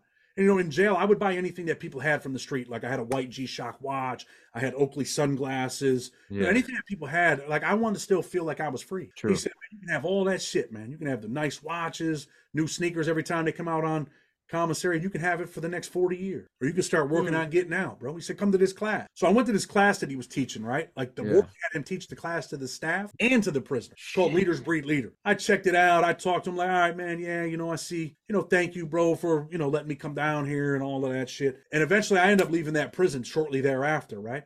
I end Mhm. up getting in some shit. Kid tries to hit me with a with a with a rock and a net bag. He owed me money and tries to hit me. Oh shit. But then a few years later, I'm on the bus, and guess who's on the bus with that dude that told me about parole? He said, "Hey man, you remember me?" I said, "Yeah, I remember you." He said, "Man, you're on your way to a FCI. You must have turned some things around." I said, "Yeah, you know, a little bit. Stayed out of the way." He said, "They're going to change the law soon, man. What are you going to do?" And I was like, "Man, I'm getting my life together. I'm going to an FCI." And he is the dude that motivated me to write my judge, and I wrote my judge. You know, I got a job in education. Started working down there for about a year, and he said, "Write the judge." I said, "I ain't writing the judge." He said, "Man, write the judge, man. Tell him all the good shit you're doing." Yeah. So I did, and the judge wrote me back. Wow. So when the judge writes me back, he says, "You know, you were always a smart kid. You know, you just channeled it in the wrong way. You know." He said, Yeah. "I wish the best for you and keep pushing." So that was the start of me getting out of prison, man. What motivation. Right. Wow. And, and then I end up going to going to school. I get a job as a law clerk. I'm working in education. I Mhm. help write the reentry program over there. You know, it started to feel good to help other people. Now I kind of felt like even though I had 40 years, I had a purpose now. Yeah. And I think, what Yep. hell am I gonna do when I do get out? I'm going to be 60 years old, man. Yeah. So I started to educate myself because when I get out at 60, you know, I started thinking, well, I'm going to get a hot dog cart. I'm going to do, maybe I can go work at a law office. I gotta do something. My mom Yeah. will be gone, my aunts, my uncles. Yeah. I'm going to be 60 years old getting out of prison. I came in at 24. Yeah. And I used to think any type of social, social integration, it's probably over with. How can I Mm-hmm. ever communicate with people in the world? Yeah. Anyway, eventually, everything that this guy told me, Cedric Dean, he's from Charlotte, North Carolina. He's Mhm. doing big, big things. Good Um, shout out. dude, this dude's phenomenal, man. People can Google Cedric Dean. Perfect. Yeah. Charlotte, North Carolina. He ran for mayor down there and everything after doing Mhm. 25 years in federal prison. Golly. Been in a couple Mhm. movies, wrote over 30 books. Um, he's got a contract with the feds now for housing prisoners that are getting out. He owns his own mental health um thing. He, he's doing big, big things. What an incredible guy. Wow. That's Everything incredible. that Cedric told me turned out. They changed the law. yeah. And eventually, me writing my judge, sending him all the stuff that I was doing, eventually it played a part in the judge saying, you know what? I'm going to find that there's extraordinary and compelling reasons in this case. One is your rehabilitation. Yeah. I've never seen a federal prisoner do as much as you have done in prison. So, one, your rehabilitation is an extraordinary and compelling reason to reduce the sentence. And the change in law, although it wasn't retroactive, Congress said that these laws are wrong. Yeah. They weren't supposed to give you 25 years for a second gun in the same indictment. That was meant as a recidivist enhancement, right? Where Yeah. you go to federal prison, you didn't learn your lesson, you got out of federal prison and got a gun again. But what they would do is law enforcement would use it as a tool to really bang you. They let your, you know, your house get busted with drugs and a gun, Yeah. let you go, so they can catch you again within a couple weeks with another gun and drugs. So now it wasn't just five years and ten years for the drugs. Now it was five for the first gun, twenty-five for the second, and ten for the drugs, all stacked. Wow. That's how they were eliminating people, dude That's So- incredible. the judge believed in me, man. And you know, all bullshit aside, I got out. Like I said, I got remarried. I got kids. My, you know, the first year I was home. Now I wasn't even home a year. My judge had wrote me January 14th, 2021, right? And said that Wow. he was happy that I was doing the right thing. Yeah. And three months ago, he invited me, my wife, and my kids to his chamber. Yeah. I was actually in the judge's chambers, and he told me I went out on a limb to help you. He said, You wrote me a letter years ago that said you would never let me down and never disappoint me. He said, Keep doing the right thing, man. Don't disappoint me. Don't let me down. Dude, that's incredible too. Like, think awesome. of this story. Think of this as like a story arc. You couldn't fucking write this, right? You're a young kid. You get busted by this judge. Later on, right? You were on the one side where you're getting prosecuted, right? Now you're on the other side where you're doing like you're the defendant. You're helping the defendant, right? You know what I mean? Like you're. Well, you know, today, today I won another case today, right? This dude, God bless you, man. That's dude had awesome. had a life sentence. I posted it tonight on my Facebook page. I mean, there's a couple murders in the case. He went to jail when he was like 16, 17. yeah. Been in prison 28 years. Um, he calls me, needs some help. I do his case, I win it. Now he's going to get resentenced. He says, "Hey, I need a sentencing memorandum." I put that together. Yeah. We get that Wow. filed, and today the judge, well, a couple days ago, the judge granted it. The government was kind of appealing it, and today I think he got out around. He was supposed to get out today around five o'clock. I haven't checked, but um, he's out. He's getting out. And Whether he got out today or it's tomorrow, he's done. He's going to be home for Christmas. incredible. Dude, legit, Oh, you wow. change fucking people's lives doing that, man. That is fucking incredible, dude. Wow. I, I, I try, man. I told people when I got out, I'd be the voice of the voiceless. This is what I did for the last ten years in prison. Was I went to that law library every single day. Yeah. I learned the law. I was able to do things that lawyers can't do. Right? I'm able Yeah. to sit in the law library for 10, 12 hours a day and read and Yeah. learn. Um, you know, you were they're- they're back in voracious. You were court, got- voracious with it. You wanted it so like they're going. If you're a guy going to law school, you're you're doing the law, but you're thinking about partying afterwards. You were so Right. committed when you're in this library. You are just enveloped in learning this, right? Like you're just going so hard at it. Well, no one was going to fight for my life like I was, right? Amen. And I used to tell people, they used to think I was crazy. I tell them, man, I'm getting out. And they'd be like, and I said, man, if I don't believe it, no one else will. So I got to push every single day. I don't care if I write a letter to a congressman, I write a motion, I send a, you know, a letter to the judge, I, I do a program. I'm doing something every day to try to get out of prison. I got 40 years. I'm getting the fuck out of here, man. Yeah, yeah. And there were times, dude, I'm not going to lie to you. There were times when I'd lay in my bed, man, and my heart would start racing. I'd be like, damn, man. And when I hit 40 years old in prison, I was like, fuck, man. I'm never going to have kids. Uh, you know, what the fuck, man? I'm, I'm trying to get out of here. And, you know, one of the most disappointing things in my life was, and let this be a reminder to people that are that are watching, right? Yeah. you know, I had done some clemency petitions for people, and I got this kid. You know, he told me in the morning, "Yo, man, I got clemency. I did his clemency petition. He was a blood. He had been involved in stabbing some people. Got caught with knives. Um, major blood. He's like, no, they gave it to me, bro. And then later that day, I'm like, damn, man, they still didn't give it to me.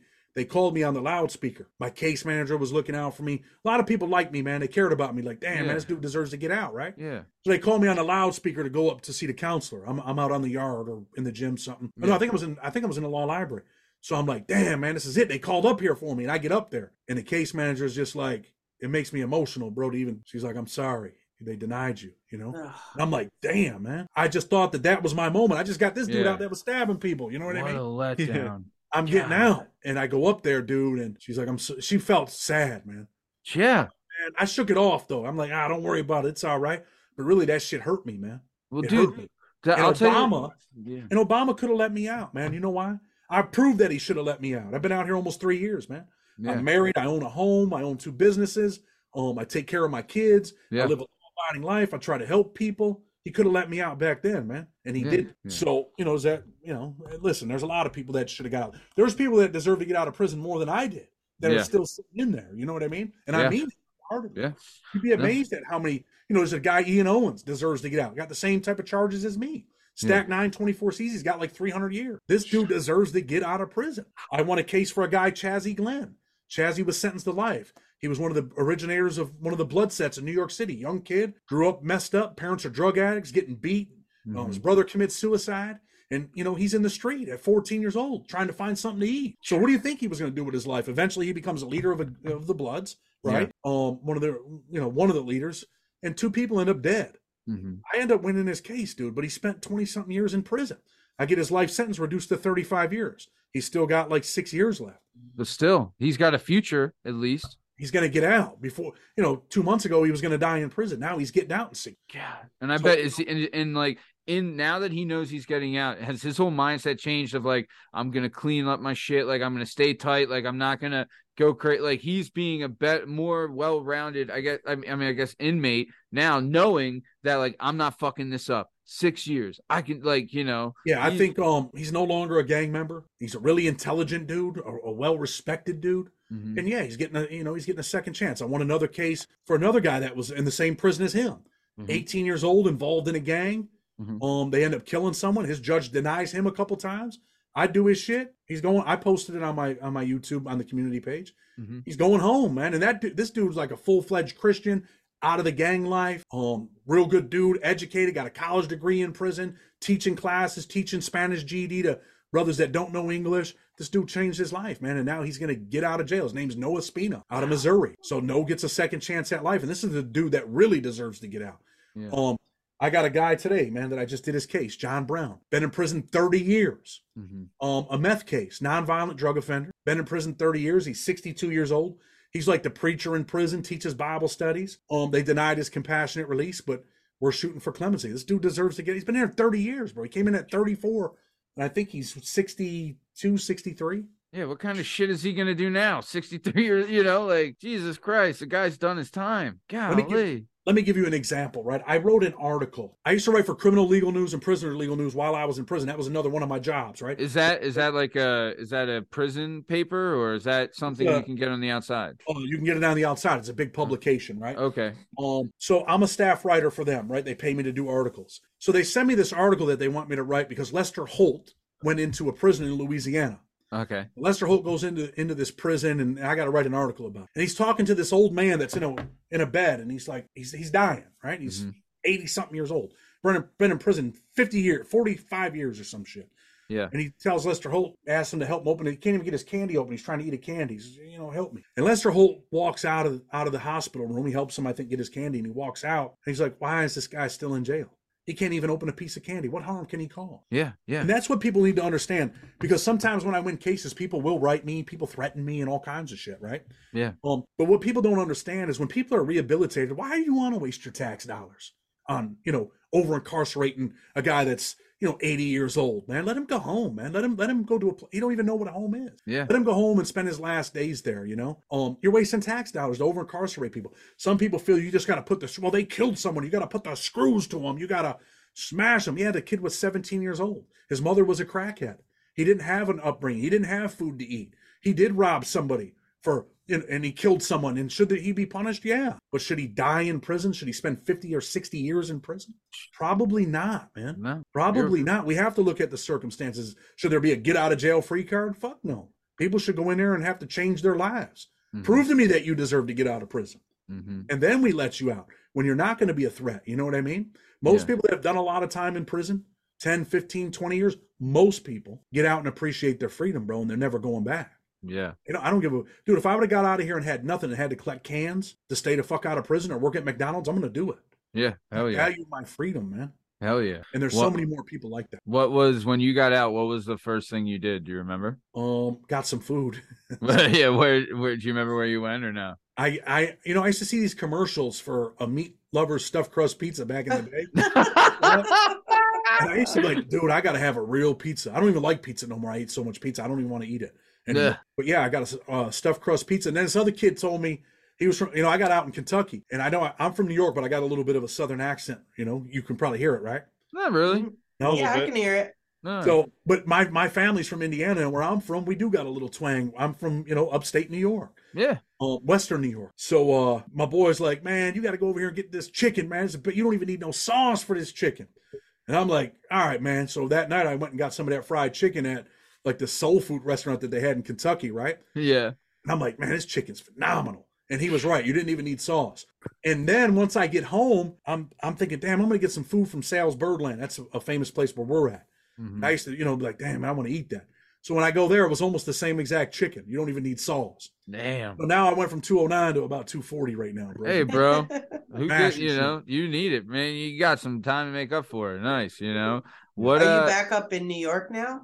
Yeah, I live in yeah, I live in Western Yeah. you're Rochester still or Rochester suburbs. nice, nice, Moving up in man. the world. Hey man, look at you. Now you're out. Love it. What I have uh a question go ahead, about when you came out. Like, what were some major differences that you noticed? Like, I know you said you like stayed up on fashion and stuff like that, but like, what else was different? Like, I know cell phones, like DVDs, like Okay, so I don't know, Swedish fish flavored vodka. Like, what are what are the things that you noticed that were just like totally crazy? for me, when I got out, one of the craziest things for me was when I went back to my city, it looked like a third world country. They had cameras on the on the pole. Oh yeah, Um, cameras. One of the first things I seen in my city was this dude was just on the middle of the sidewalk on the main strip at like twelve o'clock in the afternoon taking a piss. And I'm like, what the fuck? And then I seen people living underneath the bridges and flying signs. And I'm like, oh, I, that wasn't here when I went to jail, right? Um, the street lights, like they counted down for you now. As far as Oh, the yeah. cell phone went, when I went to jail, Oh. I had a Sprint flip phone. The So Snake now when I get out of jail and I see these phones, I'm like, this ain't a phone. I told my boys, this ain't a phone. This is a computer with Right. a phone on it. Right. Damn right. You know, there's a phone inside of this. So that was a little bit um shocking. You can order food like from your table on a computer and pay for it. Yeah. I had a hard time like being around people, going into stores. Um I was embarrassed to use my bank card because I didn't know how to use it. I didn't want people to be like, I had Oh, it. yeah. And someone was like, "What are you stupid?" I was, Oh. I was like, "Motherfucker, I just did 20 years in prison. I don't know." You know what I mean? Yeah.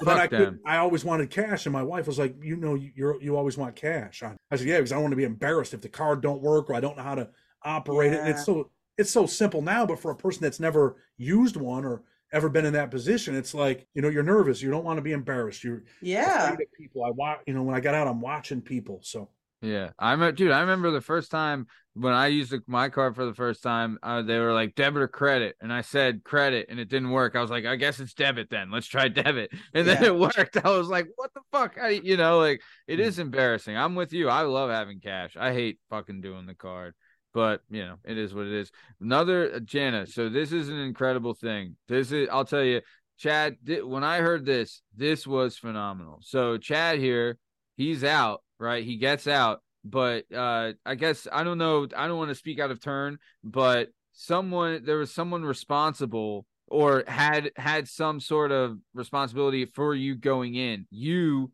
ran into that person and then had them on the show, right? yeah, I interviewed the dude that that Nope. wore a wire on me and started the case. Can you fucking believe that? What? Yeah.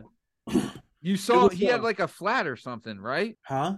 He had like a flat tire or something, and you saw him, or like car trouble or something like yeah, that. he, he was trying to wave people down for a. Uh, this was the second time that I had seen him. He was trying to wave people down for a jump. He was just copping a bag of dope, and his car, his oh truck my wouldn't start. god. I'm like, he's. wa- I'm I'm like, is that Donnie? And I put the car in reverse. He's like, hey man, don't you know, don't hurt me, don't.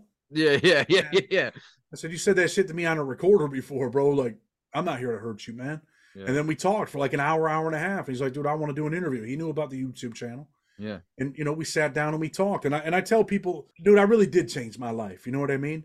And Mhm. you know what? People that aren't sincere, it only it don't take long. I mean, you can't fake for a long time. Eventually, Right. you are who you are, right? True. And you know, I had this animosity towards this dude, Yeah. and for me to talk to him, it kind of like lifted the weight off my chest, bro. And I didn't want to be nasty to him no more. I didn't want to. You know, there were times when you know I wanted to do some bad, bad things to this dude. And Yeah, of I course, of thought some wild things. And now I'm like, you know what, man? I felt remorse for him. You know, he's still using drugs, Mhm. 120 pounds soaking wet. Jesus. I felt remorse for that dude, bro. And I, you know, you, you hear people all the time say it was like a, a weight lifted off my chest. And I guess I never really understood that until I interviewed this dude and talked to him. And I'm like, I'm not even mad at this dude no more. Like, like it was like naturally gone. You know what I mean? Yeah. So I'll tell you what, he could be on my show, but I'm still gonna put Visine in his drink when he's not looking. Uh, I need a little bit. I need to do a little bit of Yeah. Well, I can't tell, you know, I can't tell people like to do the right thing on my channel and say this is what the mission is. If I'm, you know, if I'm harboring like, you know, if I'm not living the way that I'm True. talking, then I probably shouldn't be on there, right? Yeah, Because true. my mission isn't just to get on YouTube and make a whole bunch of money. It'd be great if I did, Sure. but um, the mission is a little bit different. I don't need YouTube to pay my bills, man. I make really good money. You know what I'm Yeah. saying? yeah. So, you know that that's just part of like I don't know, man. I feel bad about taking from the community. I feel bad when I meet a kid from New York City and I take a liking to him and he can't read and write. He can't even read his own letters. He can't fight his case and he's got 40 years because he doesn't know how to read and write. Yeah, You know, he was caught up in a drug conspiracy with two guns and he's got mm. 40 years. So that's why I try to, you know, do what I can to give back. Yeah. And you know, another thing, I don't know if you know this, but the person that ended up representing me, right? I filed my stuff pro se, was John Gleeson. John Gleeson was the guy who prosecuted John Gotti. He's the Yeah. guy that gave the deal to Sammy the Bull Gravano, right?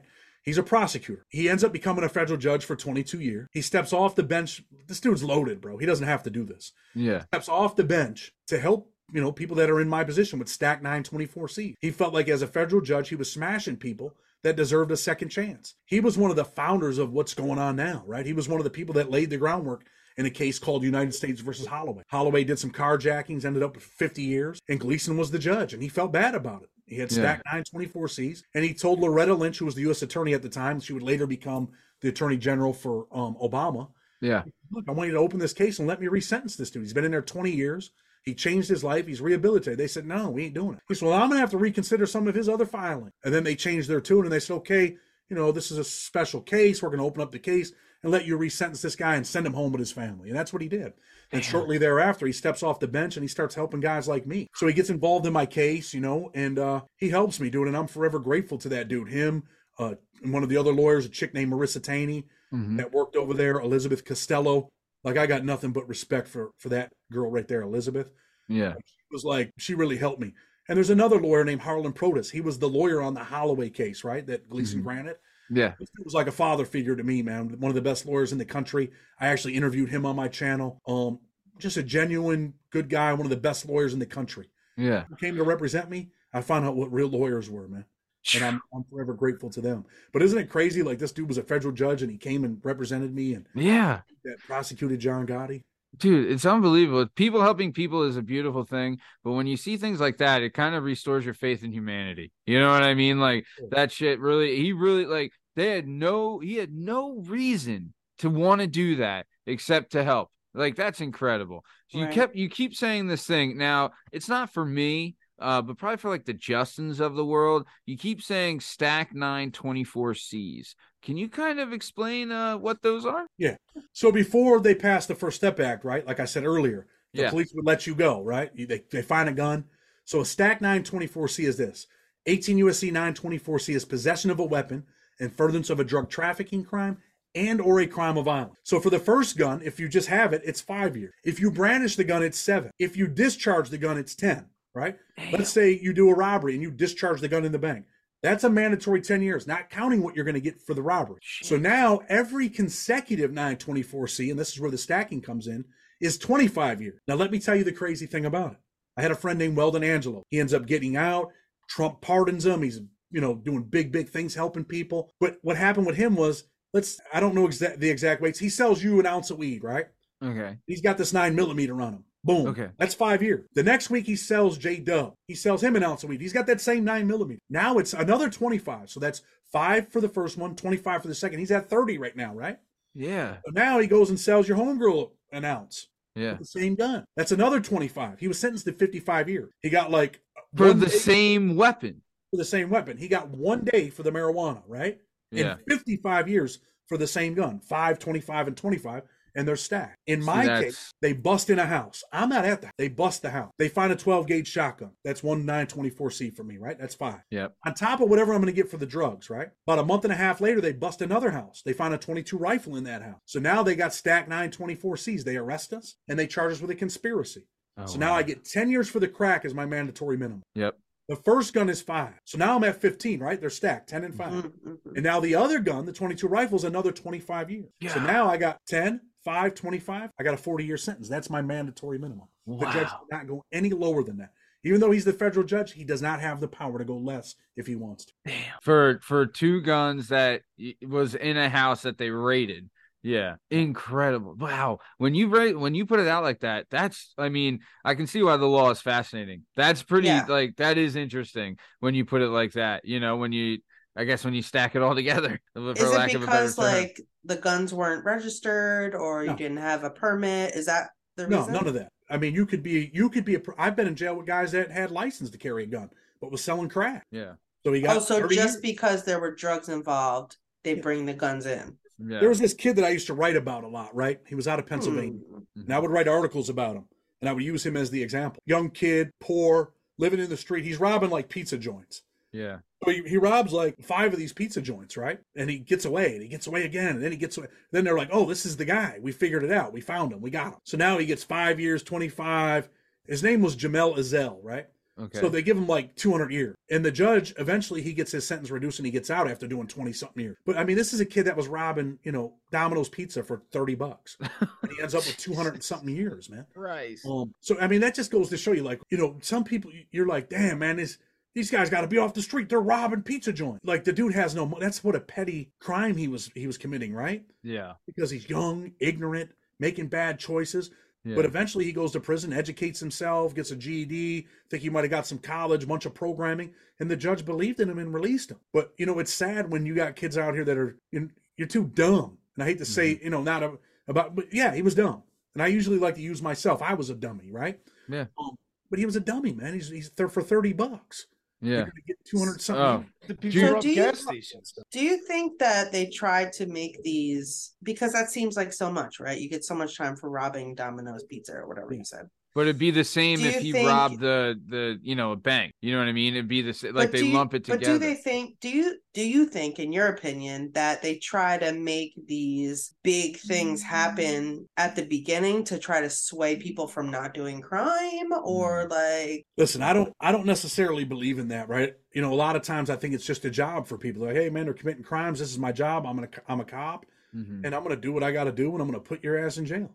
Yeah. Um, you can't live in a lawless land. Like we just had a 12 year old shot and killed in my city. Last night we had a 12 year old girl, a 16 year old girl, and a 20 year old kid shot. Um, they just killed two cops and uh, killed one cop, shot another cop in my city about three months ago. So you can't live in a lawless land. There has to no, but if there's someone that's getting a murder charge and then there's someone that's getting a Domino's pizza robbery charge for 200 years and the murder person's not getting that much, like how does that make any sense? It doesn't make any Well, sense. like I talked about that Holloway case, right? In that Mhm. case, I believe it was Judge Gleeson that spoke about the average sentence for murder at the time in federal prison was 235 months, 19 years, seven months, right? Some Okay. somewhere in that area.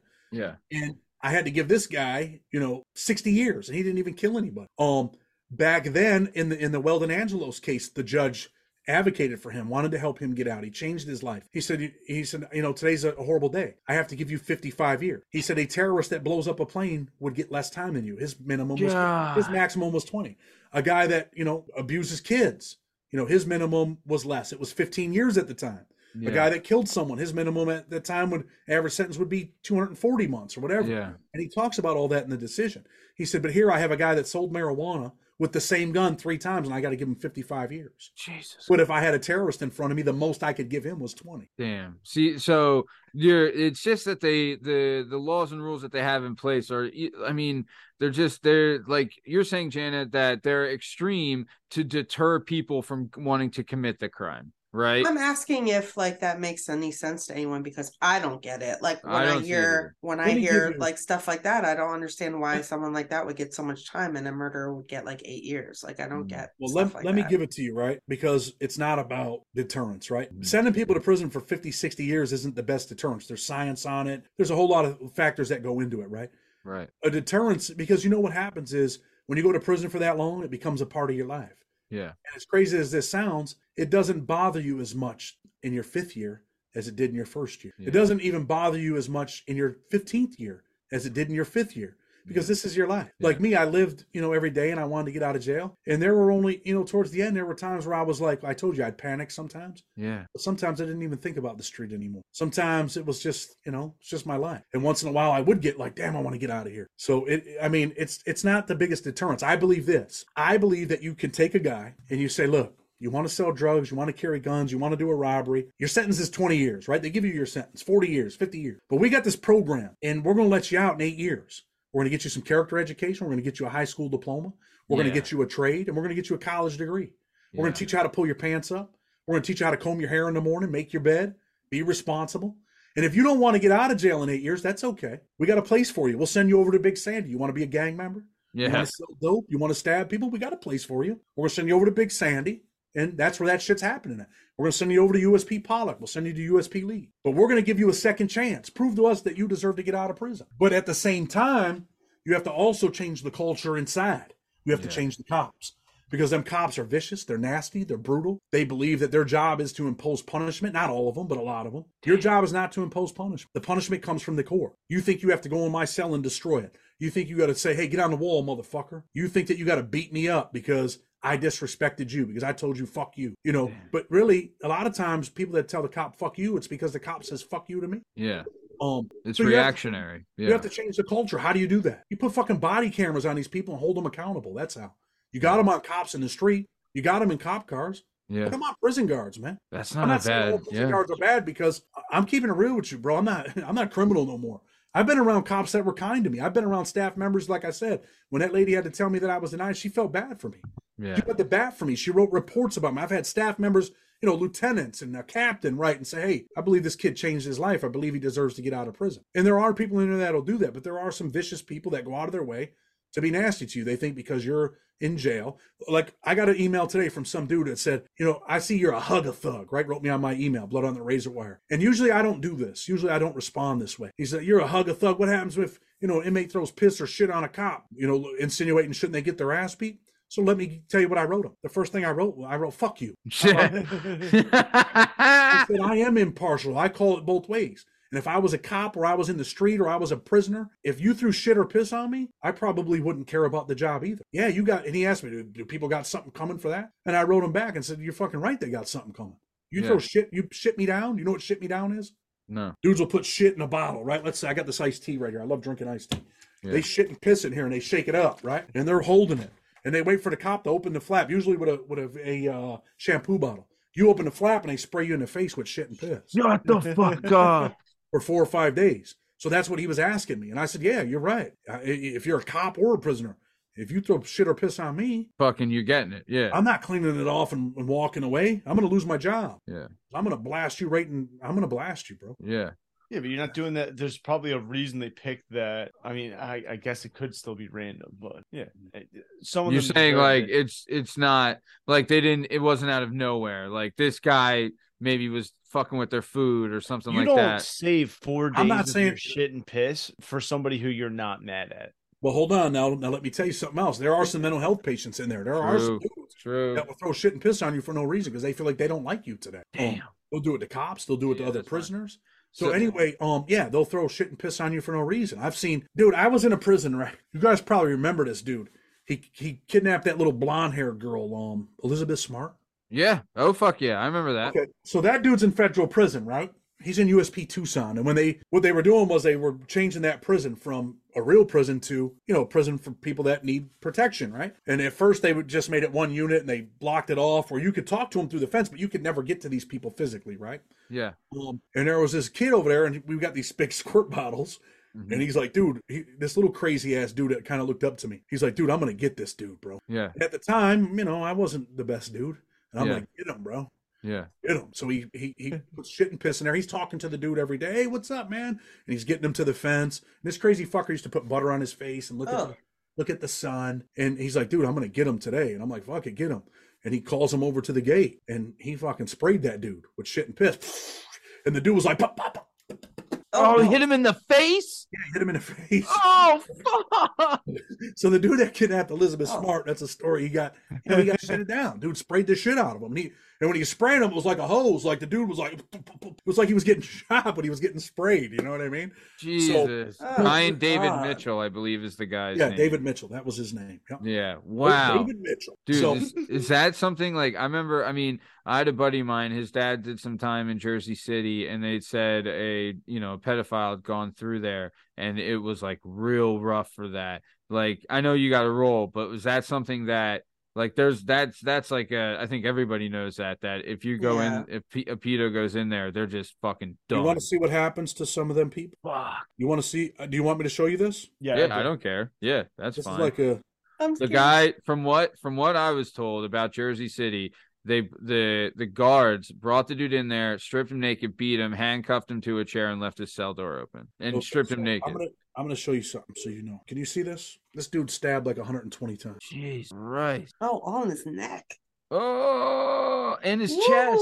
Oh, That's him. oh, yeah. I can't Um, even make that out. That's him. Yeah. For all for all you for everyone Woo. listening, this guy is is butchered. Woof. That's what they call getting butchered in prison, but Yeah. Oh, that's that's one of those rods you were talking about. yeah, um, he probably got hit with an ice pick. Yeah, ice pick. Jesus. I'm gonna do a story on this cat, man. Um, but but that but that's like a big thing in prison right like it's no those guys are they're done right they're it depends on where you're at. I mean, they got places where they're protected. You got when I went to that low security prison, they live among us.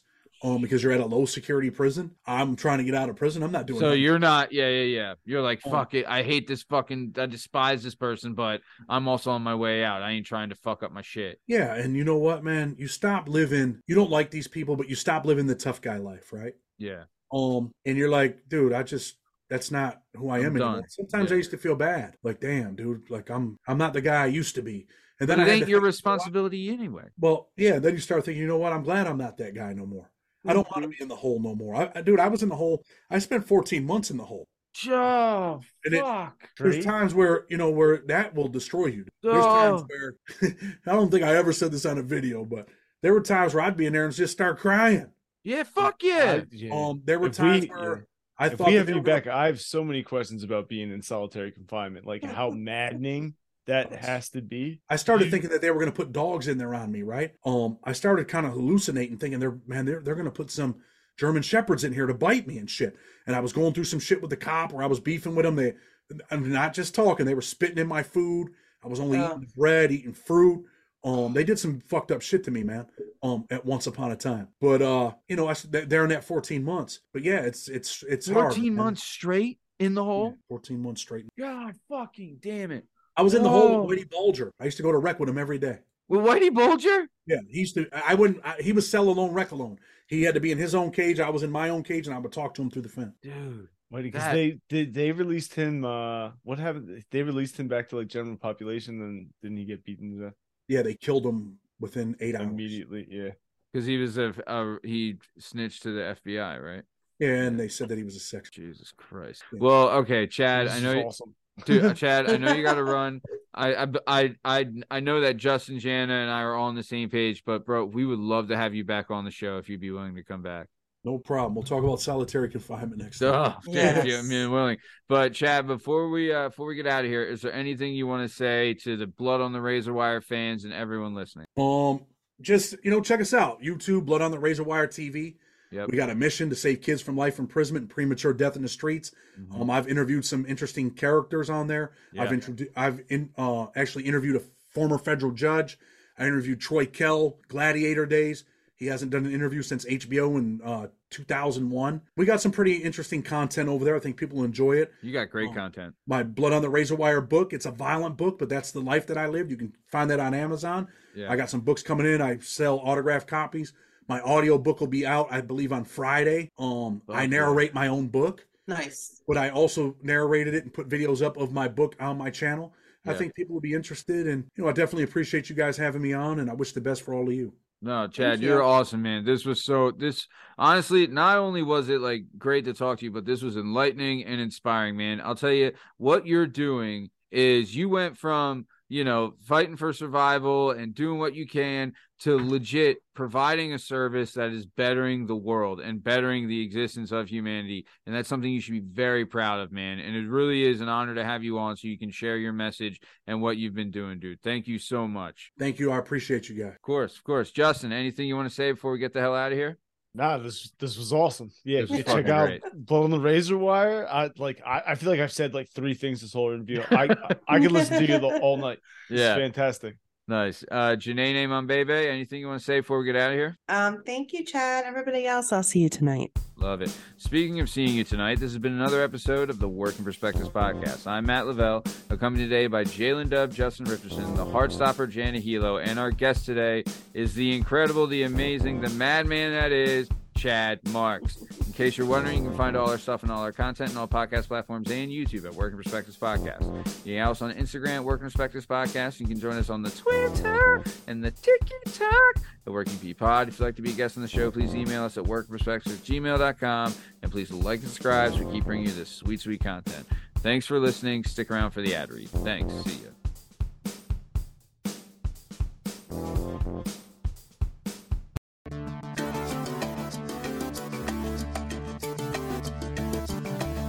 Do you have a message or a story inside of you that you've been waiting to tell? Have you always dreamed of writing a book but are intimidated by the complexities of the book publishing world? Perhaps you want to use a book to launch your public speaking or consulting career. If so, please reach out to Scott and Bell Publishing, located right here in beautiful Philadelphia, Pennsylvania. Scott and Bell Publishing handle all genres and authors with all experience levels. Scott and Bell Publishing gives authors 100% creative freedom and a higher royalty split. They can be found at www.skotbell.com.